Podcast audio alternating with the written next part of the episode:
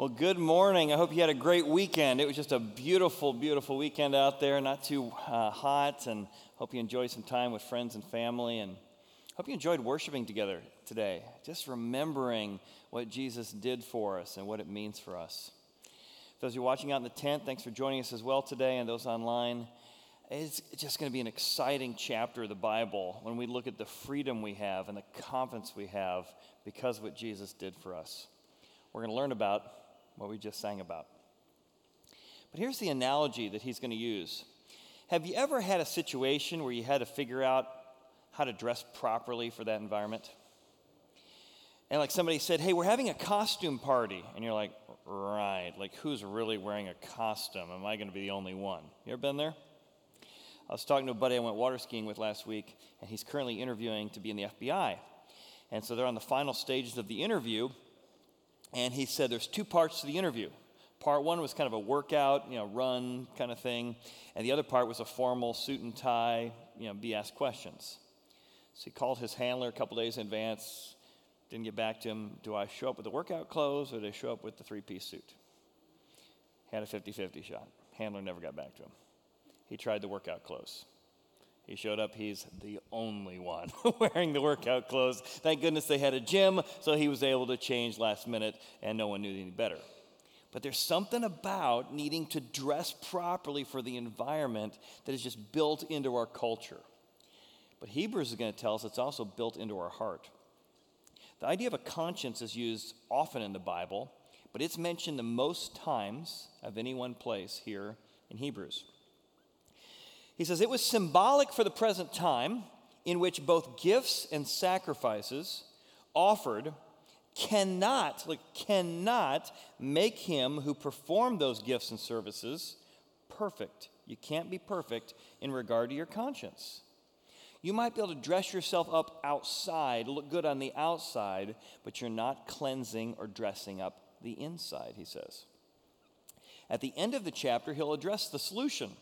He says, How much more then will the blood of Christ, who through the eternal Spirit offered himself without spot to God, will be able to cleanse your conscience from dead works to serve the living God? So, conscience is going to come up often here. Your conscience is your self awareness of whether or not you're fit for the environment.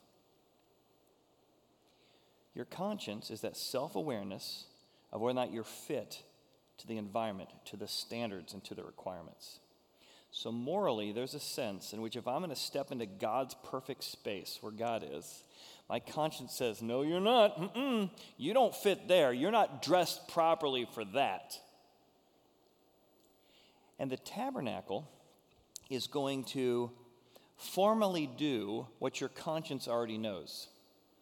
Your con- the tabernacle is going to tell you what your conscience has already been telling you.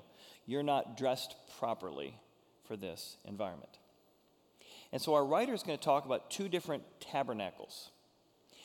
One tabernacle requires you to dress up to go inside.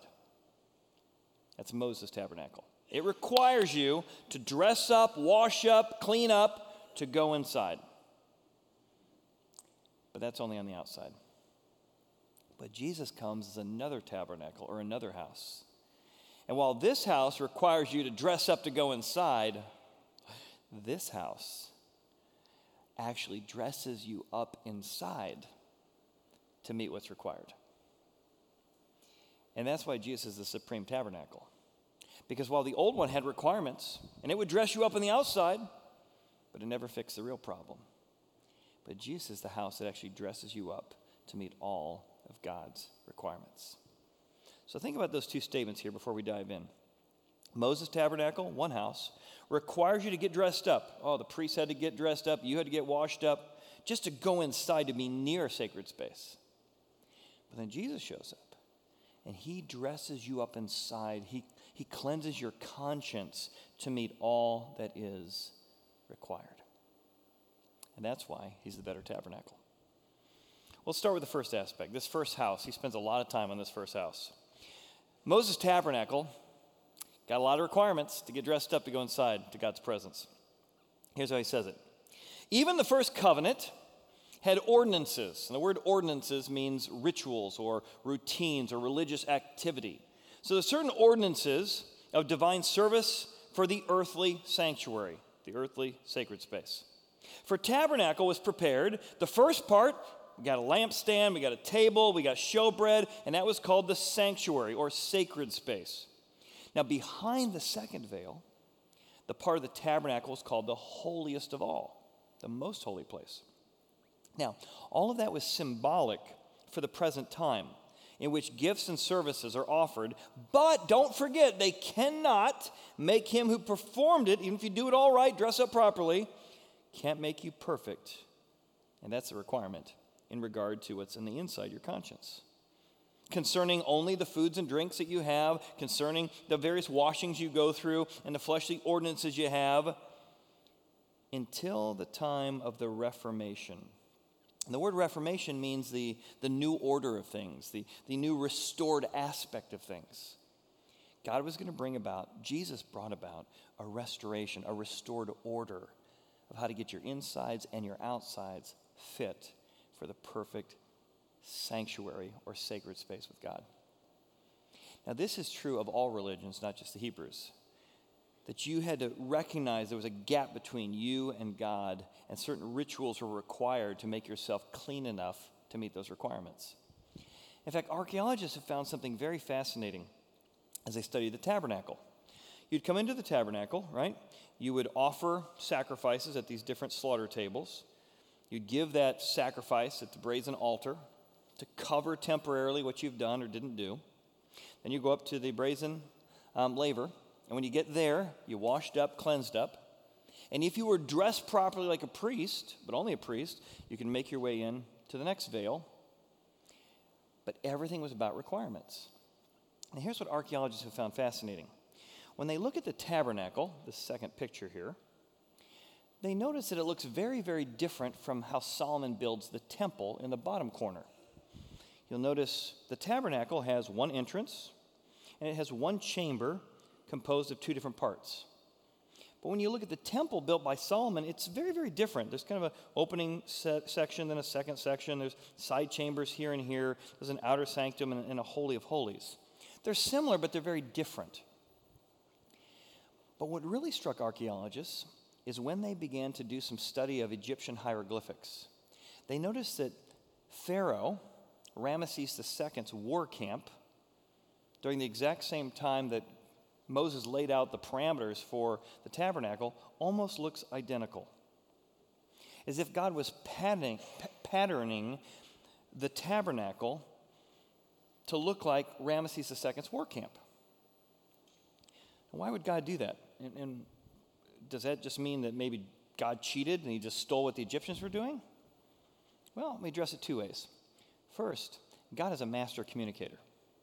And whenever you communicate something, you start with what's known, right? And then you move to the unknown. So God took something they already knew about. We know what it's like to have God on earth. Pharaoh's a God on earth. To come into his space, you had to come through certain parameters to go into that space. Now, the temple is going to be a lot different in its protocols than Ramesses' war camp. However, there's similarities where he was able to say, You know, you got to get washed up to come into God's presence. Let me tell you how you do get washed up to come into my presence. However, that still has a question mark, doesn't it? Like, something seems wrong there. Why, why would what Moses brought down look like what the Egyptians were already doing? Here's my theory one of my theories, here's a, the hieroglyphics, by the way, put into uh, somebody tracing it. We had a graphic designer take what was seen on those hieroglyphics from Ramesses II and draw it out. But you notice that there's shields around the outside structure, about the same size as the tabernacle. There's an inner entrance. In the original hieroglyphics, was a big battle between the Hittites and the um, Egyptians. But this inner chamber had a section here for the Pharaoh, which had these winged creatures and it had a snake, which was one of the gods that would protect the Pharaoh. And there are these priests giving incense in the other altar. So you can see these are very, very similar. A lot of pieces missing, a lot of pieces are different, but very, very similar. Why would he do that? Well, here's my theory. My theory is that Satan has never had an original idea in his whole life. So remember what we learned last week? We learned last week that there is a temple in heaven, the, the actual temple, the tabernacle. And when God gave the, the instructions to Moses, they were just a shadow or a blueprint of the real tabernacle in heaven. Right? Remember we learned that last week? If you remember this, that's what we learned last week. We also learned from the Bible that up in heaven are all God's spiritual beings. Well, many of those spiritual beings fall to earth, as what are known as demons. And when God separated the languages at the Tower of Babel, it says in Deuteronomy chapter 32, 8 and 9, and 16 and 17, that the same time he confused the languages, he gave each of those nations over to a spiritual fallen being. That's why when you hear in the New Testament, you know, the prince of the power of the air, or you hear from the book of Daniel about Michael trying to get to Daniel, and I couldn't because of the prince of Persia, spiritual being over this area. So, what that means is all of these different religions that seem to have similarities. You ever notice like Roman religions and Greek religions, Egyptian religions? There's differences, but there's a lot of similarities. It's because Deuteronomy tells us, and Paul says in Corinthians, that behind every idol is a demon. And the demon had to come up with some way to worship themselves. And they've never had an original idea in their life, so they just took what they saw in heaven and said, kind of like this, and they distorted it a bit. So, sure enough, the Egyptians end up, for many, many generations, with a tabernacle that's actually the demon's idea of what he saw in heaven. Now, fast forward, we get to 1200 BC, and Moses gets an exact copy of the original tabernacle, we learned last week, and surprise, surprise, they look similar. And this was again the restoring of order, where he put back together that which was in heaven. And it became the perfect teaching mechanism to teach the people of Israel who've seen something like it for 400 years now know what it looks like to come into God's presence. So, Hebrews, Greeks, Romans, and Egyptians, they all had ritual or ordinances in order to get into God's presence.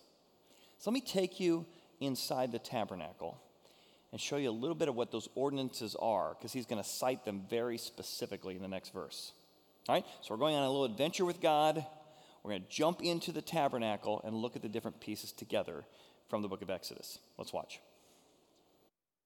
Let me go back to the book of Exodus, the second book of the Bible, where God gave instructions not only on how to build that box, but also how to build a court, an outer structure uh, made only of walls, about the size of four tennis courts. And inside of that was a smaller tent, a movable tent called the Holy Place, a place where people could find God's direction, God's forgiveness, and God's power. Know, this first chamber was called the Holy Place, and it had different symbols and rituals that would equip people for the adventure of doing life with God. The first tool was called the menorah, a symbol of light a symbol of seven parties God wanted his people to have throughout the year. The next was the incense altar. It had a lot of different symbols here, but one was that your prayers make it to heaven, and other things we'll talk about in future weeks. Then there was the table of, of showbread, a reminder of God's provision and his promises from the past. Now, the priest's job was to help connect people to God in this space. Now, between the holy place and the most holy place was a giant curtain that separated the two. It went from floor to ceiling. It kept everyone, including the priests, out of God's presence. Only the high priest, and only once a year, could go behind this curtain to God's presence, the God box, and offer an annual sacrifice. And it was here that uh, people could know, like know they've been forgiven. Imagine knowing you've been forgiven, knowing you have peace with God, knowing the God of the universe has granted you favor. That's what this place represented. It was a place where heaven and earth overlapped, and you got to be invited into the adventure of living life as if heaven was overlapping with you. Now, no one was allowed to touch the God box, not even the high priest, or they would be killed which sounds like warning, warning, you know, angry Old Testament God. Well, maybe. Think of it more like a hot stove, like you can't touch the heat, or a, a welding arc. You need protection to look at it. That's kind of the idea here. God wanted to make sure His people, mere mortals, could come into His presence, and the priest's job was to help with that. So once a year, the high priest would go behind this curtain and he would offer a sacrifice in this space called the mercy seat between the two angels on the ark. See, the blood would be placed here, and it was a way in which the consequences, the just consequences for our wrongdoing, something else would absorb that so that we could know we've been forgiven. It was also known as a reminder box. So if you opened up this thing, inside of the ark was a set of the Ten Commandments that Moses brought down, a reminder of all the ways and reasons we need forgiveness. There was also a section of manna this was the daily bread God provided all those years wandering through the wilderness. You think of Jesus' prayer Give us this day our daily bread. What does it mean to depend on God every single day? There was also a flowering branch, a reminder that God helps with conflict. One day they couldn't decide who the real leader was, and so everyone brought out a branch. And uh, God made the branch of Aaron bud. A little flower appeared. I think it's the first time in the Bible God ever said, this bud's for you. but I digress. It was a reminder that God helps us with conflict. He gives us what we need every day, and He gives us commandments for living life. But mostly, this box was a reminder that God forgives, God provides, and He's here to help. He's the final forgiver, and He wants us to go on an adventure with Him. So, all these requirements, all this forgiveness, but it was only temporary. It established the requirements, but it couldn't fulfill the requirements permanently. And that's what the writer continues to say. He said, All those dressings, they got you dressed up for sacred space. The holiest of all place. There was a golden censer, just saw it. The Ark of the Covenant, you just saw it. Overlaid on all sides with gold, you just saw it. In which there was a golden pot that had the manna, just saw it. Aaron's rod that budded, these are the quality dad jokes I bring to the table, by the way. You don't get these everywhere, just so you know. Spuds for you. Good stuff there. All right, and the, uh, the, the, tablets of the covenant. Above it were the, cherub, the cherubim of glory overshadowing the mercy seat, which I explained. However, despite all that ritual and all that ordinance and all that protocol, he says, you could burn the right stuff, wear the right stuff, wash the right stuff, eat the right stuff, and it never dressed you up enough. Of these things, we cannot speak in detail. You're like, wow, it sounds like a lot of detail. Now, when these things had thus been prepared, the priests always went into the first part of the tabernacle, performing those services. But into the second part, only the high priest went, but alone and only once a year. But he had to go with blood, not without blood. Got to have blood, which he offered for himself, he needed forgiveness, and the people's sins need forgiveness, even those sins committed in ignorance. I didn't even know that was wrong. Now, the Holy Spirit's indicated this, he says, that the way into the holiest of all was not yet made manifest. There was a better way coming.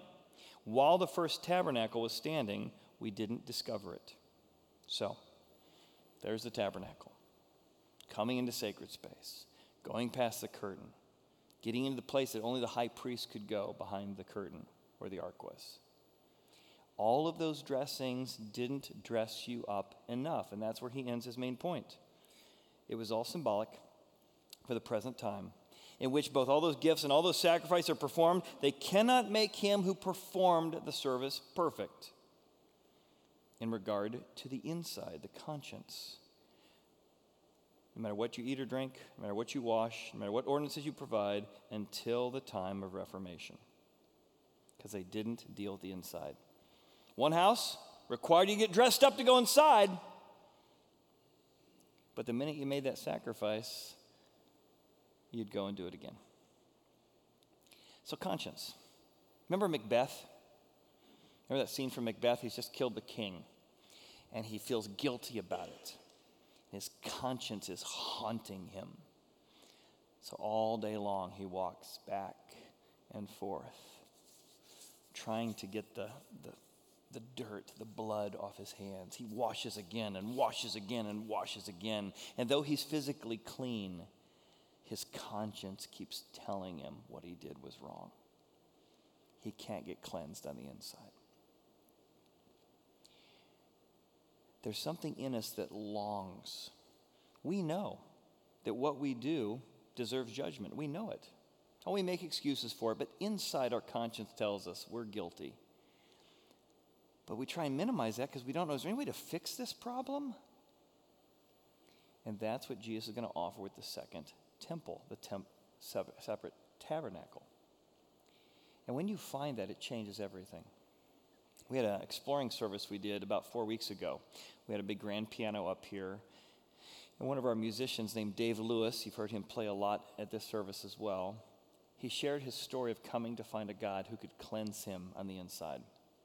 Now, I've known Dave for, for five years, and I talked to him a lot backstage, but I'd never heard his story about coming to know Jesus. He said five years ago, he didn't know he could talk to God. He was discouraged, he was depressed, he was working two different jobs, and just wasn't finding meaning or fulfillment. So Todd, our sound guy, called him up and asked if he'd play a song one day. He's like, I don't know if I'm qualified. I don't know if I'm up to the task. He's a phenomenal musician. So he shows up and he plays the song. At the end of that service, he said, As I was singing the song, I could feel tears coming out of my eyes. I could feel something around here and in here changing me. And the encouragement I felt from the band, from our team, from church members who just were so thankful for what I did, it's like God let a spark in me. And I started to learn about Jesus and learn about God and learning how to pray, learning how to have access to Him. He said, Chad, I'm a totally different person today when I realized I could be forgiven from the inside, my real problem wasn't that I didn't have money, didn't have a job. My real problem was on the inside. Something was broken inside.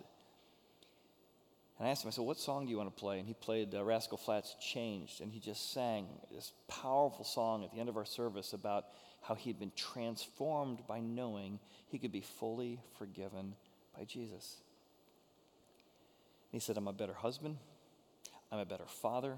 I'm a better employee because I know something's been cleansed on the inside. And he's living and walking in that freedom.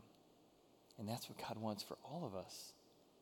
But it's not going to come from the rituals of the first tabernacle, which is why he says, one house requires you to get dressed up to go inside, but let me tell you about this second house. It dresses you up inside to meet what's required. He starts off by saying, but Jesus, but Christ. When all that other stuff didn't work, but Christ was our permanent priest. He's the ultimate tabernacle, the ultimate sacred space. He is the very house of God. But Christ came as a high priest of the good things to come with the greater, there's greater, and the more perfect tabernacle. And it was made not with hands. Oh no, it came from heaven itself. The Word became flesh, John says, and tabernacled among us. He's the tabernacle. He's the permanent priest from Melchizedek. He wasn't a temporary priest that needed forgiveness for their own sins, had to come and go as they died off. This is a priest that never dies. He rose himself from the dead. He's been around from Alpha to Omega. He's the permanent priest with a permanent sacrifice that can wash what's broken on the inside. He goes on. Jesus gave the permanent blood in this eternal house. See, now with the blood of goats, they were good temporarily, they didn't get the job done. Uh, the blood of calves, they were good, just didn't get the job done. But with his own blood. That's why Jesus is both fully God and fully man. He represents God and man. And his blood is perfect. The goats weren't perfect, the lambs weren't perfect. Bah, they were wayward. We need someone perfect to put the blood on the mercy seat. And he was able to enter into the most holy place, Jesus was, once for all. You don't need Jesus plus something else, fully satisfies. And he obtained eternal redemption, which means to buy you out. He bought you out of everything you owed in your conscience, everything you owed from your misdeeds and your rebellion and your traitorous thoughts. He bought it all back. And he was the permanent mediator.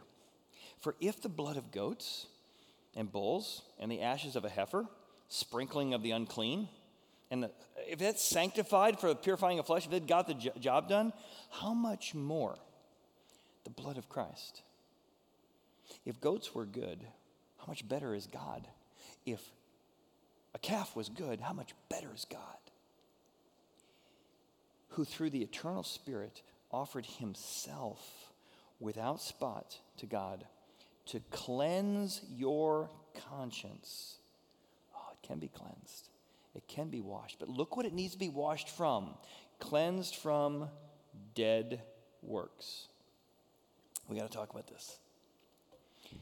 The second theme of the book of Hebrews we've looked at is Jesus plus nothing equals everything. But for many of us, it's Jesus. He died for me. I get it. He died for me. I appreciate it. Plus, I've really beaten myself up over what I've done. I've been beating myself up for five, ten years over what I did. And my beating myself up, plus what Jesus did, probably will get me favor with God. No. Those are dead works.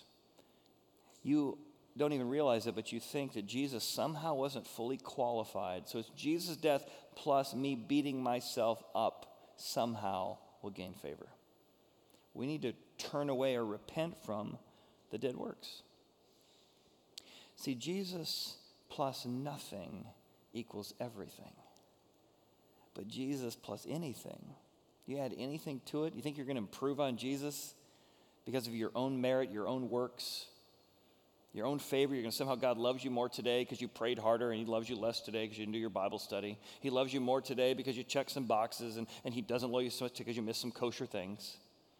Those are dead works and it robs you from the freedom that you find in Christ. So, becoming a Christian requires two things it requires you to repent of your bad works. Man, I did some bad things. I agree with God. These, I did not live up to my own standards, let alone God's standards. But then there's a harder part repenting of your good works. I'm basically a good person. I basically follow the, the Ten Commandments. Can you name 10 of them? Well, no, but I'm sure I can, I, am sure I, sure I can obey them. I, I follow the golden rule. I, I have never followed the golden rule for one day of my life. Doesn't mean because it's not good, doesn't mean because I haven't tried. When you think that you can meet the law by your own requirements, you're either going to be crushed under the reality you find out you can't, or you're going to just make excuses and say, Well, I'm not sure exactly what it means, but I'm sure I'm trying hard you're going to think your works are not dead. You're going to think that they really do give you merit. Then you get real arrogant because you keep a certain aspect of the law that somebody else doesn't, and they're not as good as you. So you need to repent to become a Christian of your dead works. God, I don't live up to your standards. I do things wrong. And God, I repent of my good works because they are not going to save me. They're not going to cleanse me. They're not going to help me meet the requirements. And that is why when you see what this house does, it dresses you up inside. It washes you of dead works, it washes you of good works, and now you can serve the living God because you are fully cleansed in Him. And everything good that comes out of you, you don't get arrogant about. You're just so grateful that what He is doing it in you. Which is why he builds to his main point here that Jesus was our permanent mediator. For this reason, He, Jesus, is the mediator the person who mediates between God and man. He's fully God and fully man. He's the perfect mediator. And he's a mediator of the new covenant. Remember last week we talked about that? It's not the you will, then I will, but if you won't, then I won't covenant. That was the Old Testament. It's the I will, even if you won't. I did, even though you couldn't covenant. And he did that by means of his death. He died for everything he did wrong. For the redemption of the transgressions under the first covenant. First covenant was good. Told you, you got a problem. You got an external problem, an internal problem, but it couldn't fix it. That those who are called may receive. It's a gift. It's the gift of Him dressing you up inside, the gift of a promise of eternal inheritance. And this is what He's offering to us a house of God who came, allowed itself to be destroyed, then resurrected itself in three days, and now sits in heaven. It dresses you up inside, fully cleansed, fully washed, to meet all that God requires. So here's the question Are you living in the freedom of the house that washed you from the inside?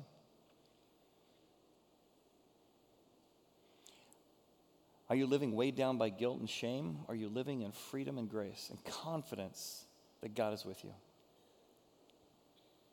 Put it this way, how would you feel? How would you forgive? How would you live? And how would you love? How would you think? And how would you give if you knew you were dressed up to fit into God's presence? You couldn't dress yourself up.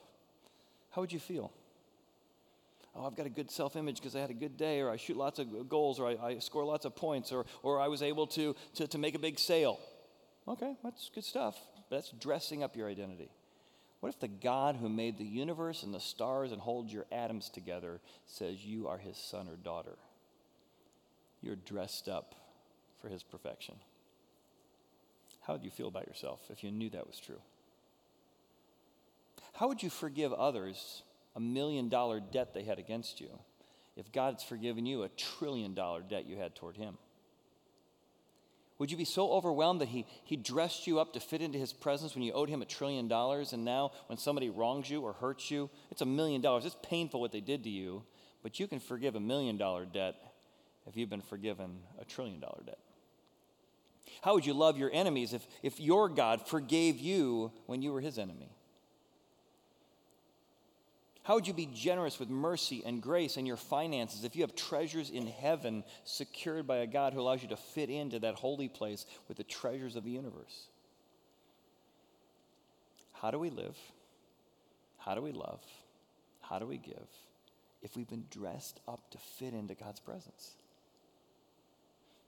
Remember what he said? But with his own blood, he entered the most holy, the most holy place and had your heart sprinkled clean from an evil conscience.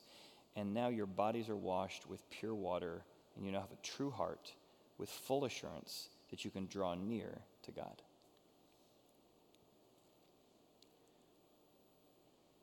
Something happens when you realize that somebody has died for you, someone innocent has given their life for you.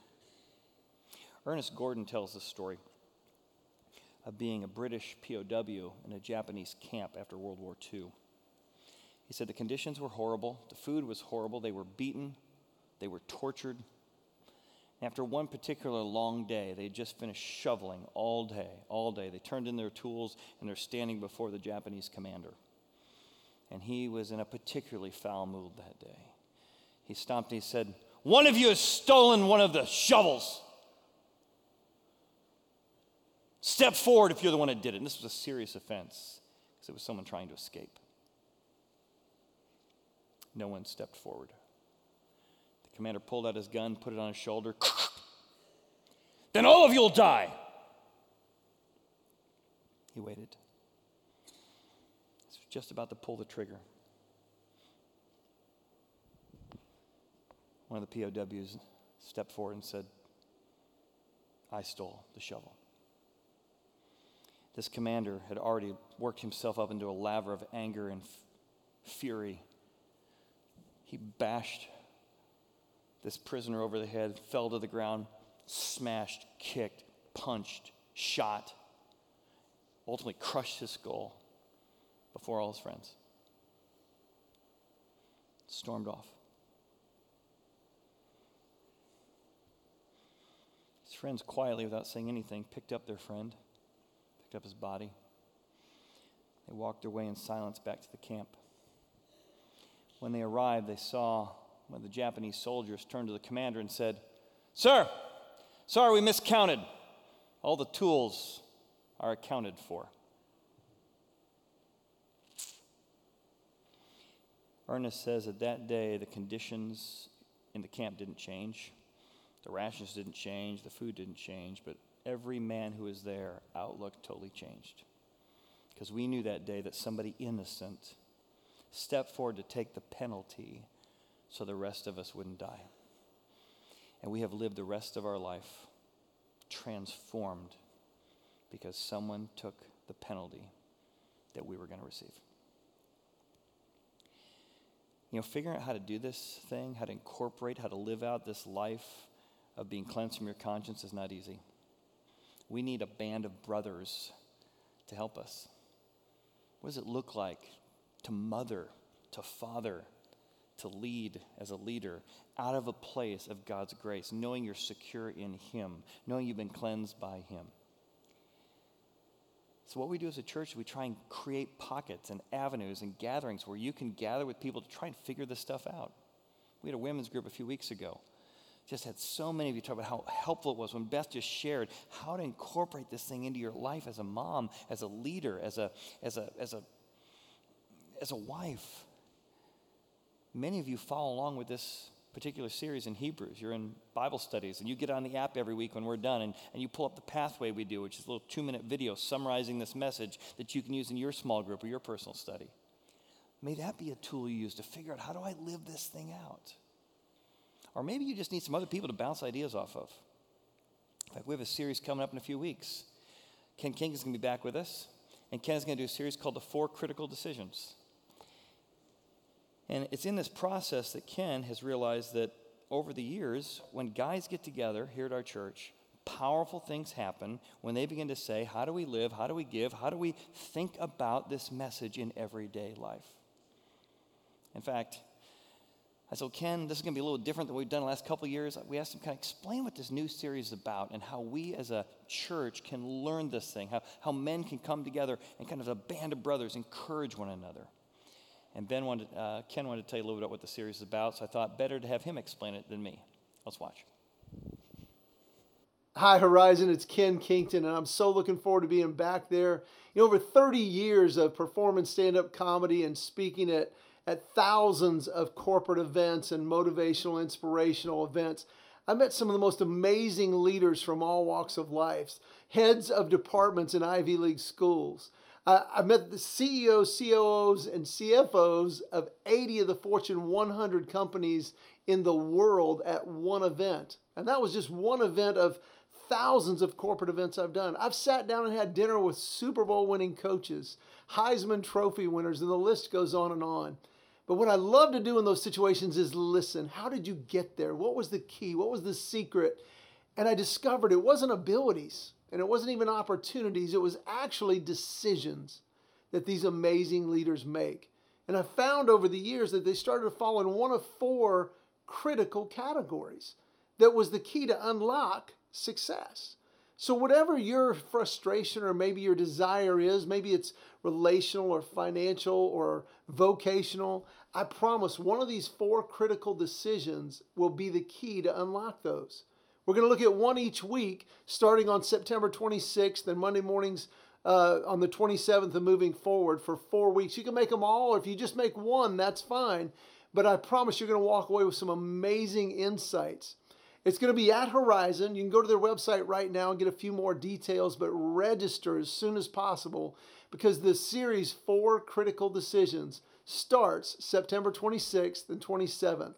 It's Sunday nights at 8 o'clock, Monday mornings at 6.09. They're interchangeable.